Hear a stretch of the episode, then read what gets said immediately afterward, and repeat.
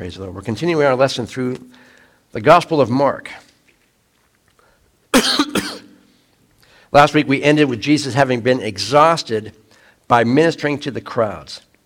His mom and family came to help him, thinking that he was too tired to think straight, and they really wanted to get him out and, and help him.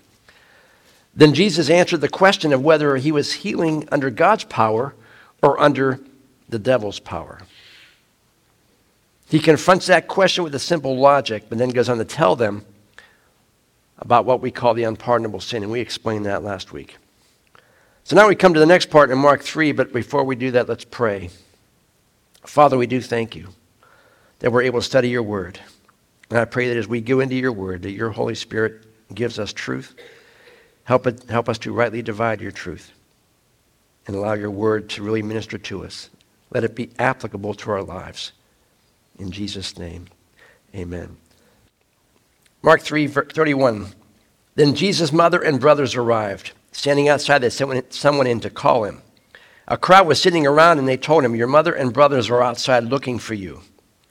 So Mark turns the conversation away from the unpardonable sin back to Jesus' family.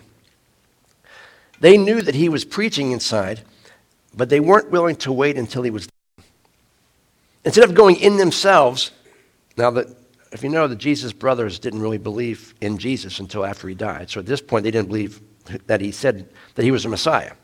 So rather than going in themselves, they sent someone else in to get him out. It doesn't say why they did it.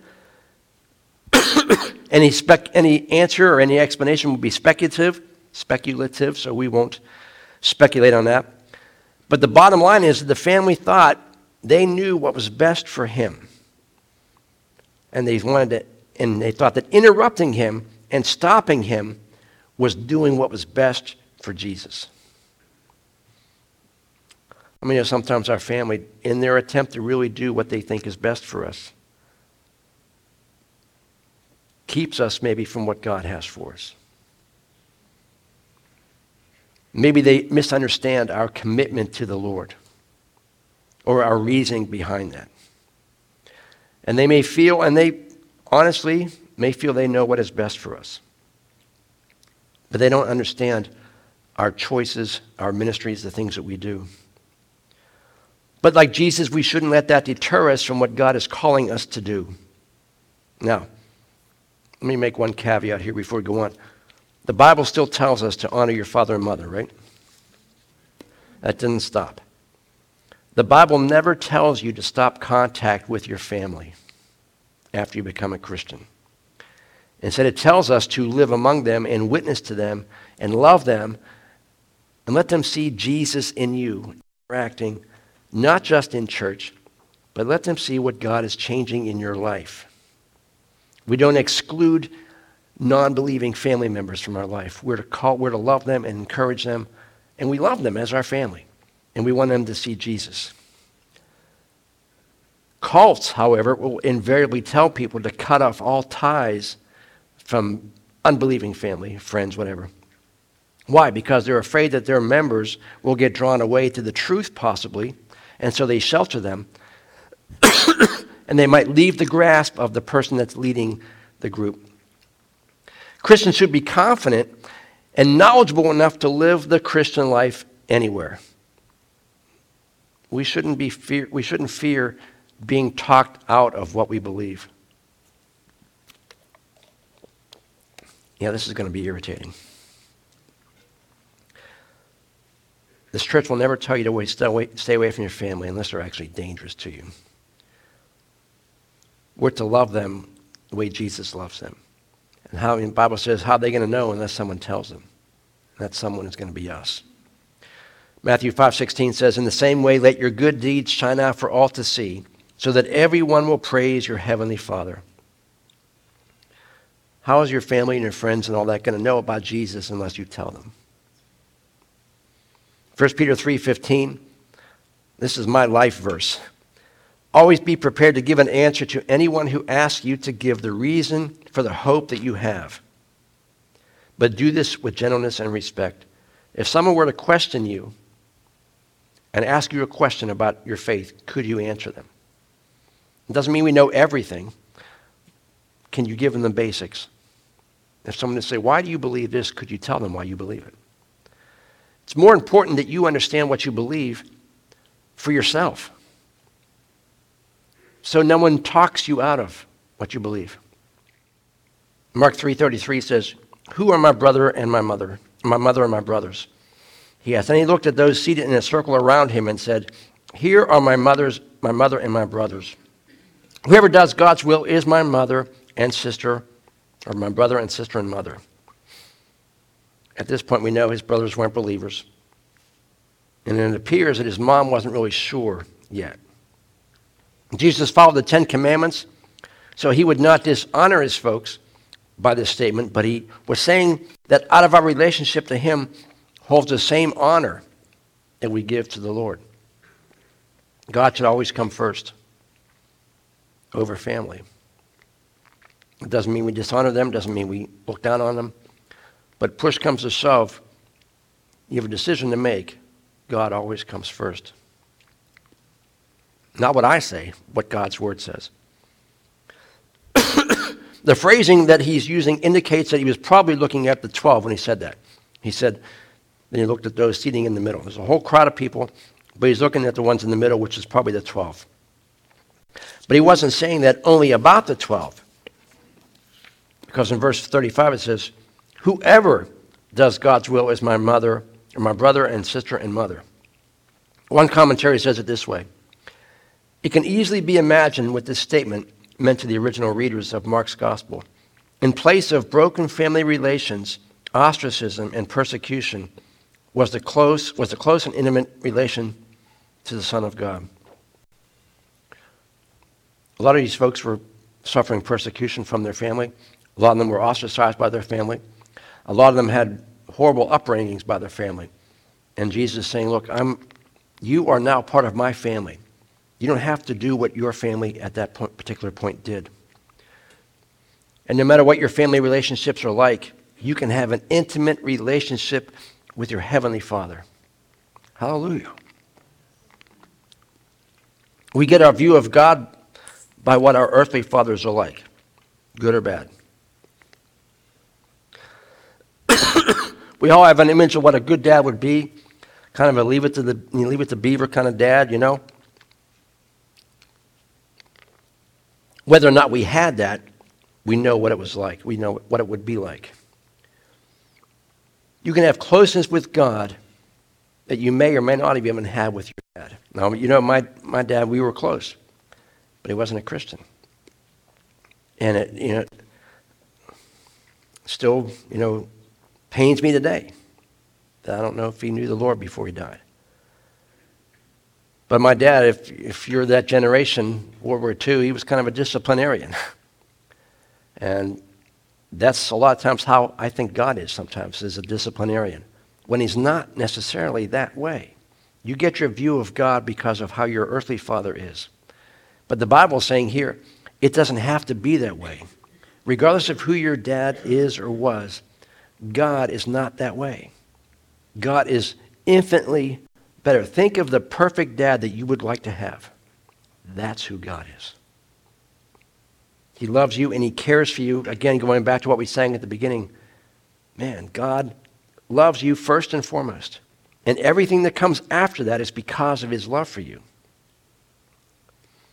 And as a parent, the things you do for your kids, you do because you love them. Now, they may not think so at the time. And more likely, the older they get, the less they're going to like it. But you do it because you love them. And when they get in their 20s, I think they're going to understand. One of my daughters bought a plaque for Anna that says, I get it now, Mom, thanks. So, they understand when they get older. We can have that kind of relationship with our Heavenly Father. And our relationship with the Lord is closer than blood ties. You can have a better relationship with people in church sometimes than you can with your family. It's not that you don't want it, but perhaps they don't, they don't want it. My parents, we never got to talk about church at all. My, in fact, we would go to my parents' house for dinner, and my dad would start questioning me, and my mom would kick him under the table.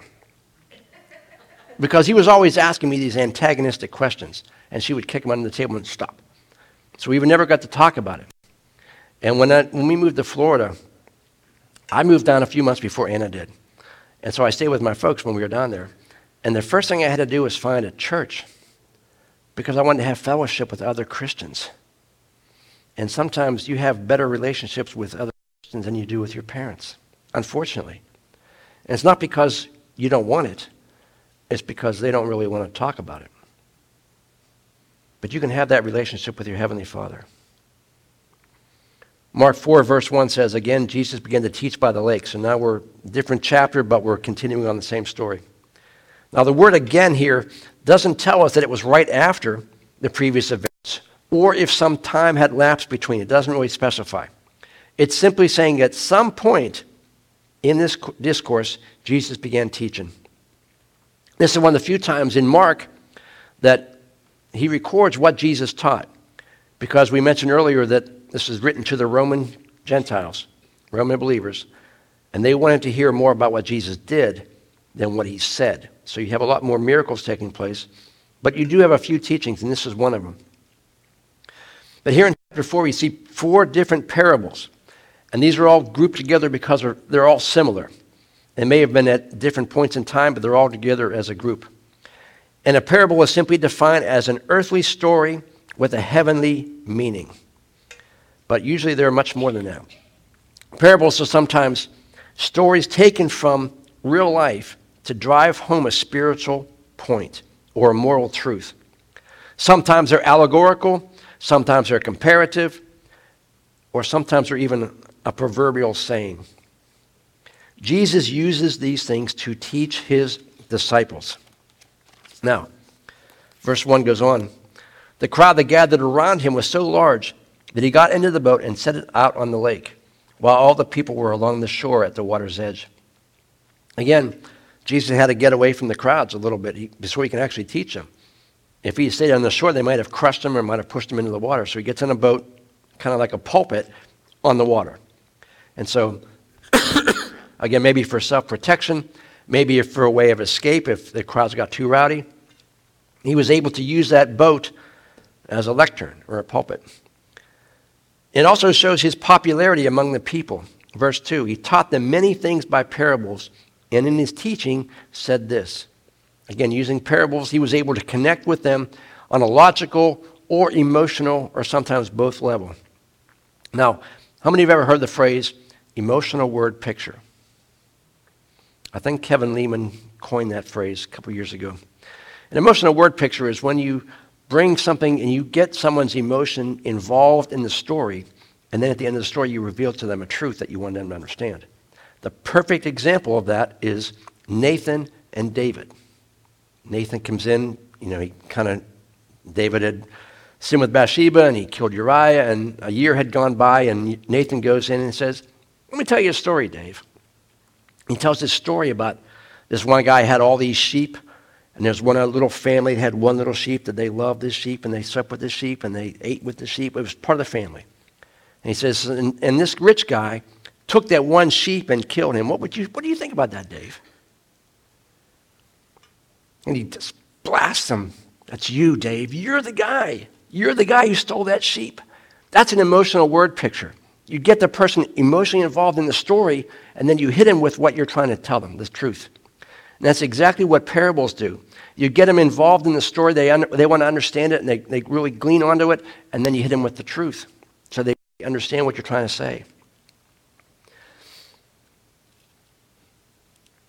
Mark 4 3. Listen. Basically, he's saying, okay, stop talking, listen to me. A farmer went out to sow his seed. As he was scattering the seed, some fell along the path, and the birds came and ate it up. Some fell on rocky places where it did not have much soil. It sprang up quickly, but because the soil was shallow. The soil was shallow. But when the sun came up, the plants were scorched, and they withered because they had no root. Other seed fell among thorns, which grew up and choked the plants so they, they, they did not bear grain. Still, other seed fell on good soil. It came up and grew and produced a crop multiplying 30, 60, or even 100 times. Now, he's talking to people that are probably farmers. And they knew what he was talking about. He was kind of, a, again, he's getting into their, what they understand. And during that time, they didn't have, you know, tractors and all that kind of stuff. So they went out basically and they were just throwing seed. That's how they planted. They threw seed.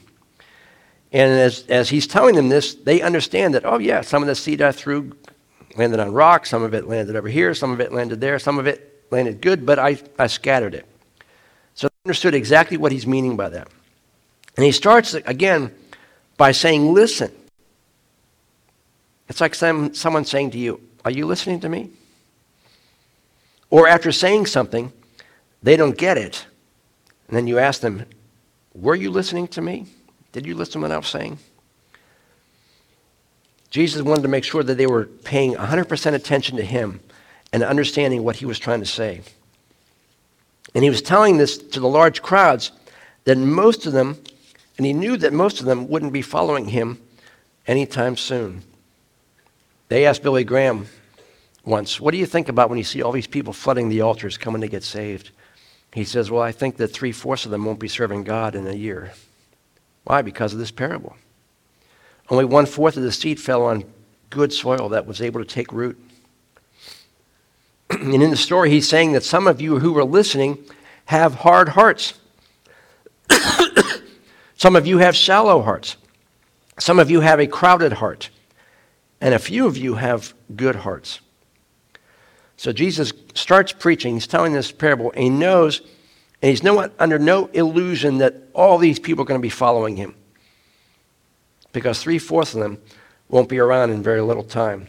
And again, we realize that they're only after the miracles, anyways. And this applies to anyone who hears the gospel. Everyone has one of these types of hearts when you hear God's word being preached. And he ends the parable with the same charge. Verse 9 he who has ears to hear, let him hear. In other words, are you really paying attention to what I'm saying? You ever talk to your, your small child and you're telling them something and you know that glazed look on their face, they have no, one, no idea what you're saying to them. He's wanting to make sure that these guys, whoever he's talking to, understands what he's saying, that they're really paying attention to it. Verse 10 says, And when he was alone, the twelve and the others around him asked him about the parables. So they were listening, but they really didn't get it yet. And notice who was there. It was the 12 apostles and others, all those who were here. So his teaching is not only for the 12, but it's for anyone who wants to follow the Lord, anyone who hears the gospel. And they asked him about parables in general, not just that parable, because verse 2, go back to verse 2, it says, He taught them many things by parables. So they're asking him, how do you interpret all these parables that you're saying? And verse 11 says, He replied, You were permitted to understand the secret about the kingdom of God, but I'm using these stories to conceal everything about it from outsiders, so that the scriptures might be fulfilled. They see what I do, but they don't perceive its meaning. They hear my words, but they don't understand. So they will not turn from their sins and be forgiven. One commentary says these verses are some of the most difficult in the entire gospel.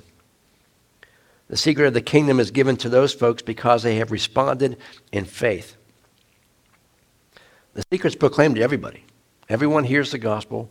Everyone who, at least in this group and everyone in the world, has heard the gospel at most, at least in America.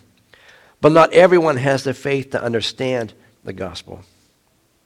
I remember when, before I was a Christian, I didn't understand anything about Christianity.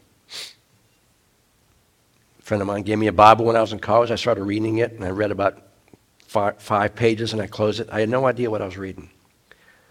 Didn't understand anything about it. But the moment I got saved, it was like a light bulb went off in my head. Ah, I get it. I, I don't understand everything, but I get it.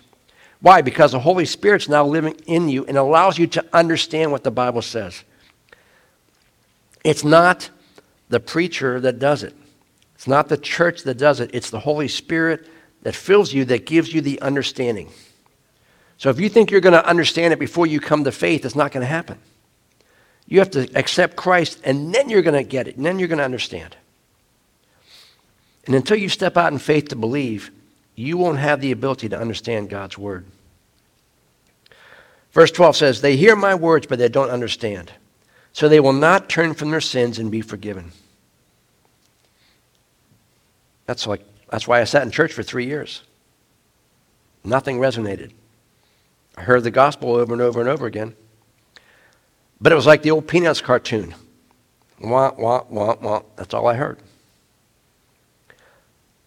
But once I exercised faith and trusted in Christ, it's like a translator turned on. And if I never did that, I would never have had my sins forgiven because I didn't think that I needed it. It's not that God keeps you blind. It's your own heart and your own lack of faith that keeps you from understanding. You don't want to understand. May have heard the phrase, if all else fails, read the instructions. Anybody shop at IKEA? You buy this furniture, it's all disassembled, and they got this big instruction book. Have you ever tried to put it together without the instruction book? Well, I've tried, failed. Get halfway done and realize I should have put this bolt in very first thing. So now I've got to take it all apart and put that one bolt in. God's given you the instruction book. But if you're not going to read it, you're not going to apply it to your life, you're not going to get what God's trying to say to you. And it's like refusing to read them. You ever? Now I've done this. I'm going to conquer this without those instructions. I'm gonna, I don't need them. I'm going to do it. And maybe I get it right, but most times I don't.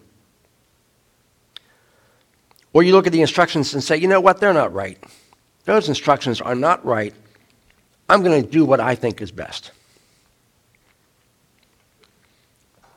So, guess what? Your desk isn't assembled right, not because the instructions are wrong, it's because you didn't bother to read them. Verse 13 says, But if you can't understand this story, how will you understand all the others I'm going to tell? So we have a kind of a slight rebuke here. I say, guys, aren't you listening? This one's pretty easy. But I'm going to explain it to you. In this parable, I think more than all the others, are, seems pretty clear. Even if they don't show you what it means in the Bible, you kind of get an idea of what it means. This is an easy one. How are they going to get the harder ones if they don't get it? One commentary says this The blindness of men is so universal that even the disciples are not exempt from it. I mean, you've read something in God's Word and just had no clue what it was until God reveals it to you. So now we're going to look at the meaning of the parable and each type of heart that he's talking about. When you hear the word, it's going to be one of four different types of re, uh, responses to it. Verse 14 says, The farmer I talked about is the one who brings God's message to others. So maybe a friend, maybe a preacher, maybe a, something you hear online. The seed that fell on the hard path represents those who hear the message, but then Satan comes at once and takes it away from them. The rocky soil represents those who hear the message and receive it with joy.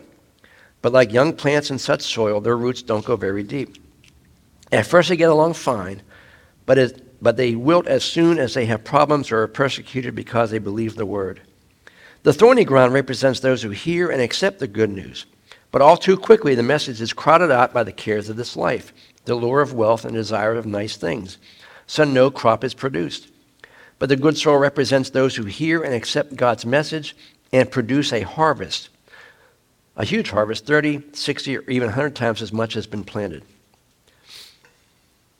The first thing we see is that any life transformation, any spiritual growth, depends on how you receive God's word. Not only for salvation, but this is for your entire walk. I know there are people that say, you know what? I don't, I don't particularly like that verse in the Bible. Sorry. It's true. Just because you don't like it doesn't mean it's not true. So if you hear some sermon at some point that you don't, you know, I don't like that. Sorry, I didn't write it. So it depends on how you receive God's word. If you think that you don't, I don't particularly agree with that or I don't like it, so it must not be true. It depends, your growth depends on how you receive God's word. Now, the farmer is anyone who shares the gospel. He casts a seed over the ground. He throws that seed out, throws the gospel out. Billy Graham preaches, and thousands of people hear it. You have the first group, the hard hearts. Verse 15. The seed that fell on a hard path represents those who hear the message, but then Satan comes at once and takes it from their hearts. Hard heart. This can come from listening to all kinds of pseudo spiritual people and influences and getting a hard heart about anything spiritual. Maybe they had a bad encounter with some religious person or a bad encounter with the church or whatever. You know, the, we talked about the unpardonable sin last week. If God hadn't gotten my attention, I think that would be me. I had heard it so many times. I just got hard to it. I didn't want to hear it anymore. Maybe they don't understand the message. And during the time that the enemy comes and takes it away, before it has time to resonate in their spirit, they hear it, they don't quite get it, and all of a sudden the enemy takes it away. So they don't have time to think about it. Their hearts are hard. They don't want to receive what God has for them. The second one is a rocky heart or a shallow heart. Verse 16 says, The rocky soil represents those who hear the message, receive it with joy, but like young plants in such soil, the roots don't go very deep. At first, they get along fine, but they will wilt as soon as they have problems or are persecuted because they believe the word.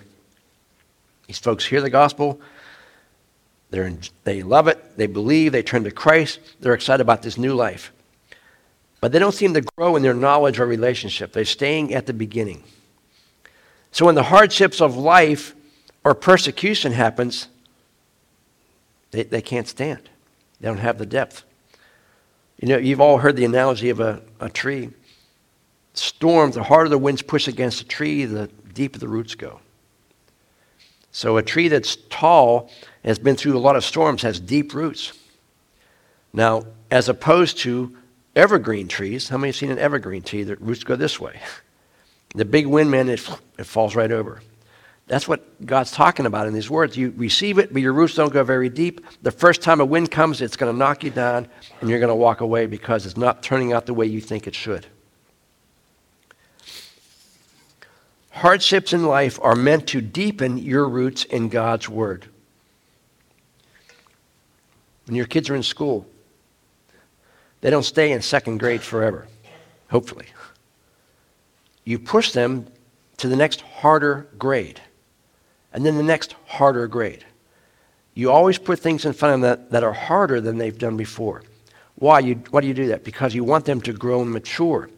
If they stayed in second grade their entire life, they would know nothing.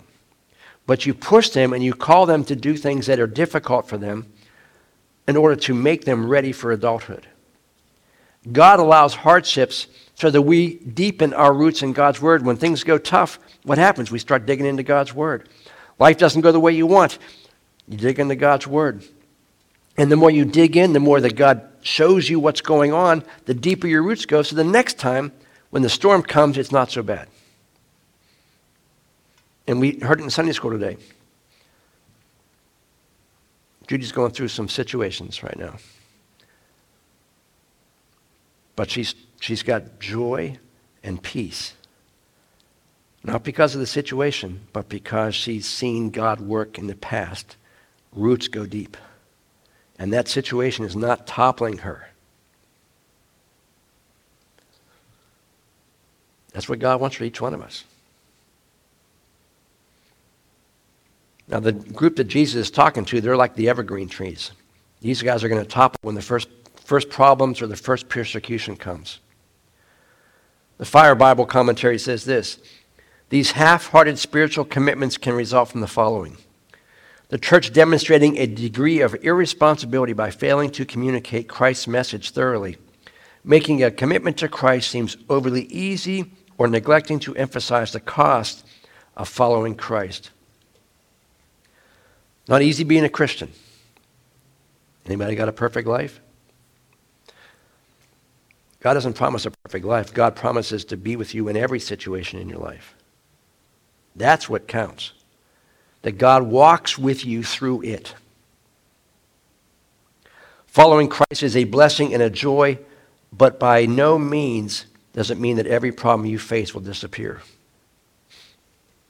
There's a cost to being a Christian, but the benefits outweigh the cost. Now we come to the thorny or the crowded heart. Verse 18 The thorny ground represents those who hear and accept the good news, but all too quickly the message is crowded out by the cares of this life, the lure of wealth, and desire for nice things, so no crop is produced. Similar situation, different catalysts, different things causing you to make the choice. People hear the good news, they repent, they ask for forgiveness, but they continue living the life they've always lived in pursuit of what they've always wanted. Normal everything, everyday things begin to crowd out their commitment. Now, I think, especially in America, everyone's desire is to have more and nicer things. Nothing wrong with that unless it becomes more important to you than God. The examples are, you know what, I'll work longer hours and I'll miss church to work overtime. I don't have to, but I'm going to because I want this, I want nicer things. Or I'm too tired from working to have any kind of devotional life. And my only day off is Sunday, so I am not going to church on Sunday, my only day off. We have kids that need to be in every sport. So we'll miss church because it's all about the family. I'm not saying sports are bad. But when there's a choice in those situations, God always seems to come second. And because for this group, in their pursuit of things that they want, rather than what God wants for their life, no crop is produced. They have no effect on the lives of anyone they know. They're Christians, but you never know it by the way they live because they're always wanting more and bigger and better things, and they sacrifice the things of God to get the things that they want. Nobody is drawn to the Lord because of their testimony, because they don't have one. These last two types demonstrate the desire for the benefits and forgiveness and salvation, but they don't actively entrust their lives to the Lord. They want the blessings, they don't want what it costs to be a Christian. Their, base, or their faith is based on what awesome sermon they hear or what personality preacher they listen to more than on what they receive from the Lord. Listening to sermons is good. I listen to them as much as I can during the week. But it does not take the place of studying it for yourself. You can listen to them as an add on. But you should personally study to know what you know. Study to show yourself approved unto God. A workman doesn't need to be ashamed who rightly divides God's word. That should be us. And lastly, we have the good heart. Mark 4:20. but the good soil represents those who hear and accept God's message and produced a huge harvest 30, 60, or even 100 times as much as has been planted. This is the true committed believer. They produce fruit. Every believer should have some evidence of spiritual fruit in their lives. Now, you talked about in Sunday school today the old man. Anger and sin not. Speak half as much as you listen. Do people, do other people see a difference in your character? as you grow old in the Lord? Are you different than you were five years ago? There should be maturity, there should be signs of growth, there should be spiritual fruit that people see. Now, these things, these signs will be different for every person, but every person should exhibit some kind of growth and maturity. Each of the first three hearts has a different enemy. The hard heart the devil himself snatches the seed. The shallow heart, well, that's the flesh, what the flesh wants. Hardship and persecution starts, the flesh wants an easy way out, so they fade away. The crowded heart, that's the world. All the desires the world tells you you should have comes before what God has for you. I'm going to ask the worship team if they're here to come up.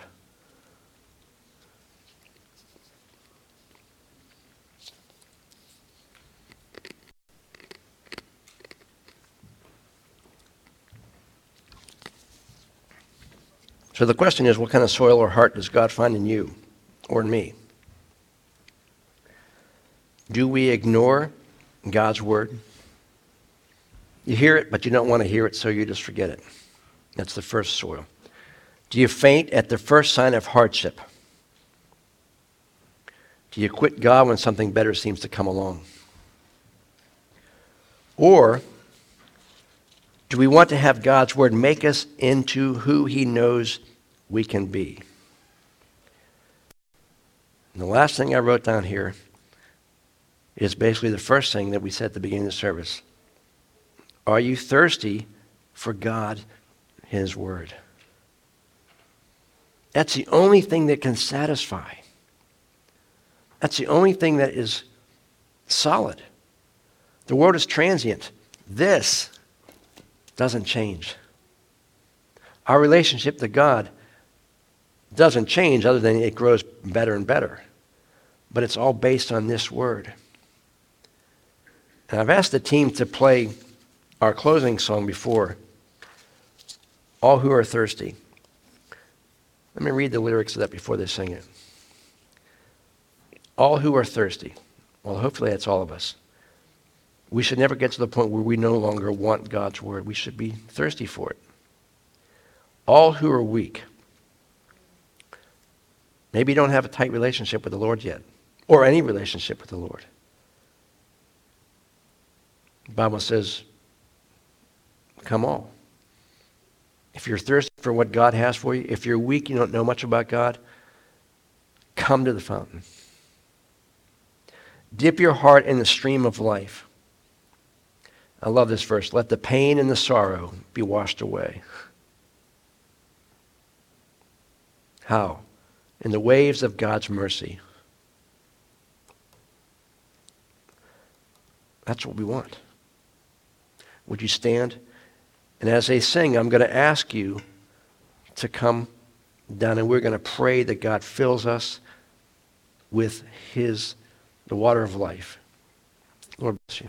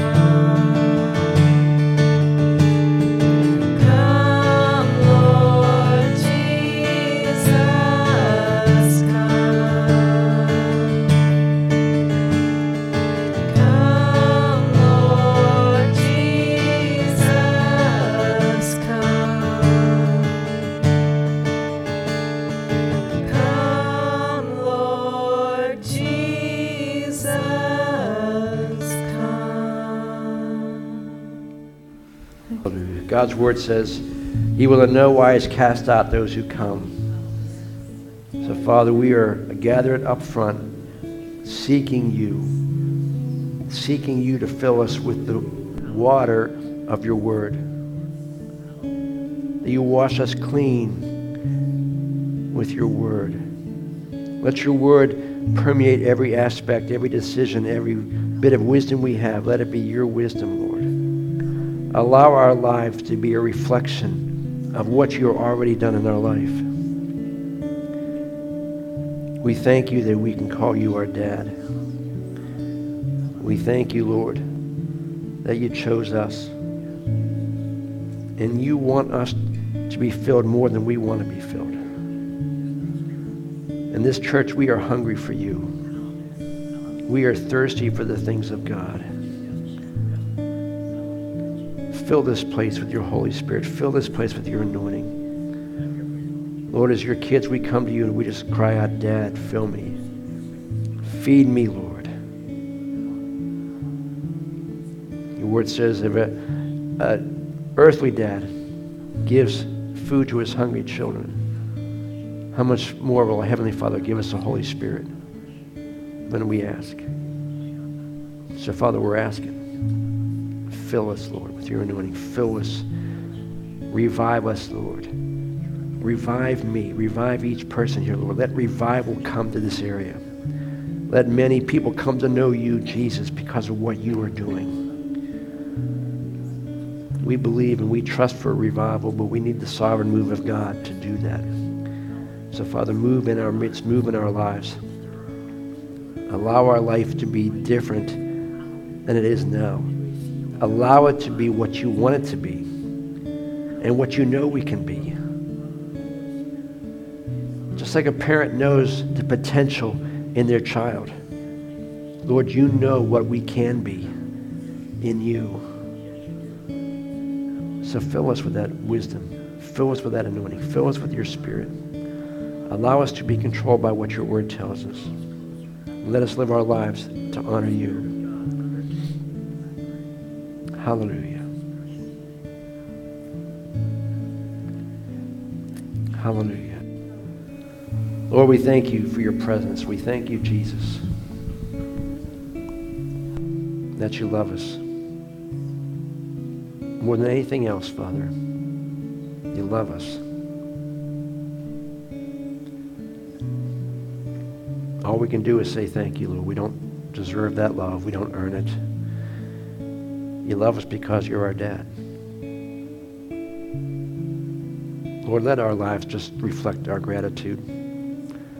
We can't do anything to make you love us anymore.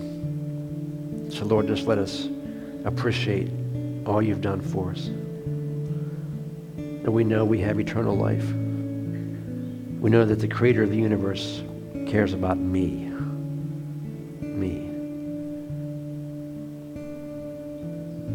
Says, Who is man that thou art mindful? Who am I that you care about me? Out of the 8 billion people that are alive today, why do you care about me? But Lord, I'm so glad that you do. Help us to live with that attitude all the time. Not all the rules we think about, but the freedom we have in Jesus and knowing that God cares about me. Now, Lord, I ask you to bless each person as we leave today. Let the Holy Spirit encourage them throughout the week and allow them to see their lives being changed by what you're doing in and through them.